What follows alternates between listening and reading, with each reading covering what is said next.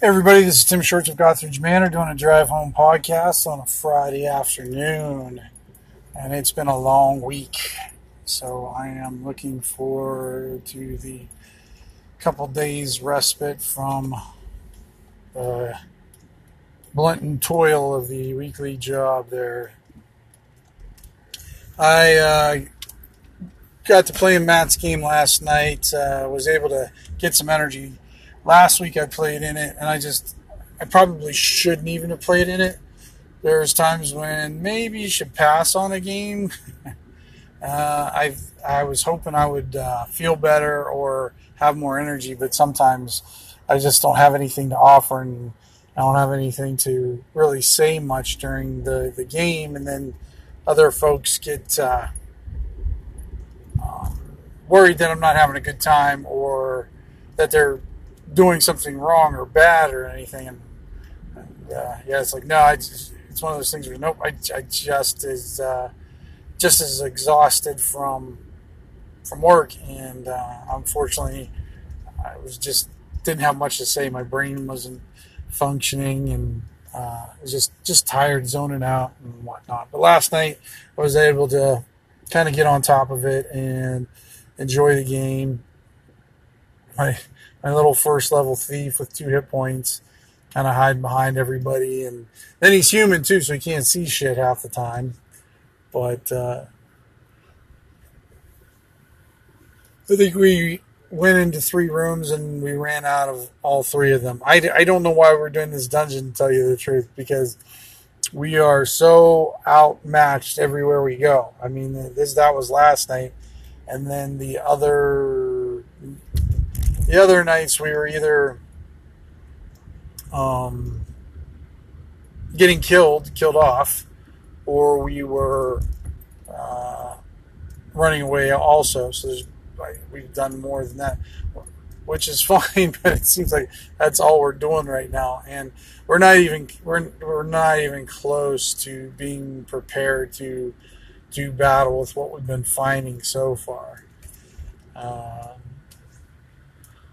well, we've been smart enough to get the heck out of there. Yeah, we fought these like I. I guess the only way I can describe them are magma zombies. Like they were zombies that uh, were kind of stone crusty, cracky, and then they would flare, you know, flare up. And if you stabbed them, like uh, somebody got shot with an arrow, and arrow just kind of sat in its chest for a little bit, and then the flame went up to the arrow, burned it up, and it just kept going. And I think Vance is the one who hit it with the spear, and he lost his spear, just burned away.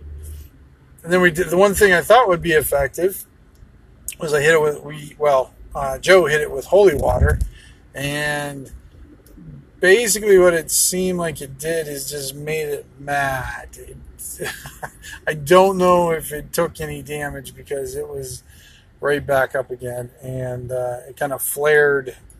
I don't know, kind of got hotter or something like that. So, yeah, we ran away. Smart thing to do because we, we had nothing. We, we didn't have anything that would have been, uh, you know, defensible of that. And then, you know, th- those were the two goons. There was actually like a kind of a mini boss and another room that we could see, but we didn't really experience. So, I mean, it could have gotten a whole lot worse. So we ran away, ran away, and that's what we did. But nobody died last night, so I consider that a win. However, Matt was going to give me 5,000 experience points because I was the only player who showed up for the game but then everybody else showed up. So they just cost me like two levels. I could have been a third level thief. Granted, in old school essentials, a third level thief ain't much different from a second level thief, but I had a chance to get more than two hit points at least. I might have, you know, tripled them up. For, you know, I'm at a whopping six hit. I could have maybe survived one single hit at that level. So, yeah, we're gonna I think uh, you know it's Thursday night game, and I, and I'm still trying to get my um, Monday night game going. I'm kind of deciding what I want to do and how I want to do it, and uh, get some players. Right now, I don't know how much interest I have in anybody playing. Um, but we'll see. I'm going to put it out there and and uh, see what I can draw in. I have a I have a hesitancy of putting it out just to the public, um, not because they think I'm going to get flocked with a uh, you know hundreds of, of requests to join in, but when I've done that in the past, I've kind of regretted it because there's some people that uh, have joined in, and while they may have been like, you know, good folks on the internet, you know, chat back and forth and and follow their nerdgasm posts and all that stuff. But when you start role playing with them, then it's sort of like, eh, you know, sometimes it just doesn't jive. And that's unfortunately what's happened to me the last couple times when I did more of a, a public approach to it or whatever. But you know, I but in the same breath, I really gotten a, quite a few, got to know quite a few gamers that way. Some good folks now that uh, turn from turn to internet friends to you know real life friends and, and whatnot. So I guess I shouldn't be too negative on that part, but it does make me hesitate to do it again. But my conflict right now is deciding whether I'm going to do another Comor Forest campaign or dip it into Scorn, split it into two. But actually, what I was thinking about doing too is there's this there's this region between Scorn and this region between um, the uh, Hound's Head and the Comor Forest, and it's a kind of this weird little interesting place and who it's populated by. They've got their own peculiar peculiarities. Ooh, it's a tough word to say. I didn't even say it right that time. Um, that this little area has. And while it's not as treacherous as if you were in Hound's Head, because you know when you're in the Comor Forest, it's definitely every time you go in the forest, there's a there's a damn good chance that uh, you won't make it out. But with in this area, you got a little bit better chance of doing that because it's just not as littered with monstrosities and abominations as uh, up north does.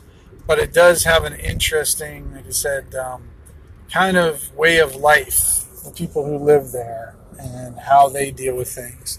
I know during my campaign, when I was running the consecutive campaigns in the Comor Forest, the one group encountered some of the folks that lived there, and he ended up killing the entire family. That's how bad it was. They ended up just basically murderizing these farmers. I mean, that's all they were. And uh, the other group found traces of like how these people acted, and it kind of just sort of they just decided that they weren't gonna um, deal with them. They just they just left. Oh, I was gonna go get a last ice cream cone, and there's nobody at the place for ice cream. Oh, that sucks. Yeah, well. I hope this is not a thing of things to come this weekend. I can't have that. Uh, but yeah, I think that would be an interesting area to explore the, the that tweener region. I, and I don't have any maps for it, so get me to mapping a little bit more. I haven't been mapping all that much lately, and I, I miss it when I start doing that. And uh, I don't know, I'm kind of favoring that in a way. And then that gives the party the ability to kind of maybe go back and forth between Hound's Head, Comor Forest, and Scorn. They got they definitely have a little. Uh, they're kind of you know close to either one of those going back and forth.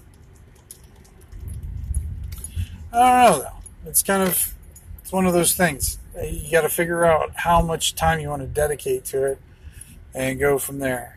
And then I know a lot of folks, a lot of things are.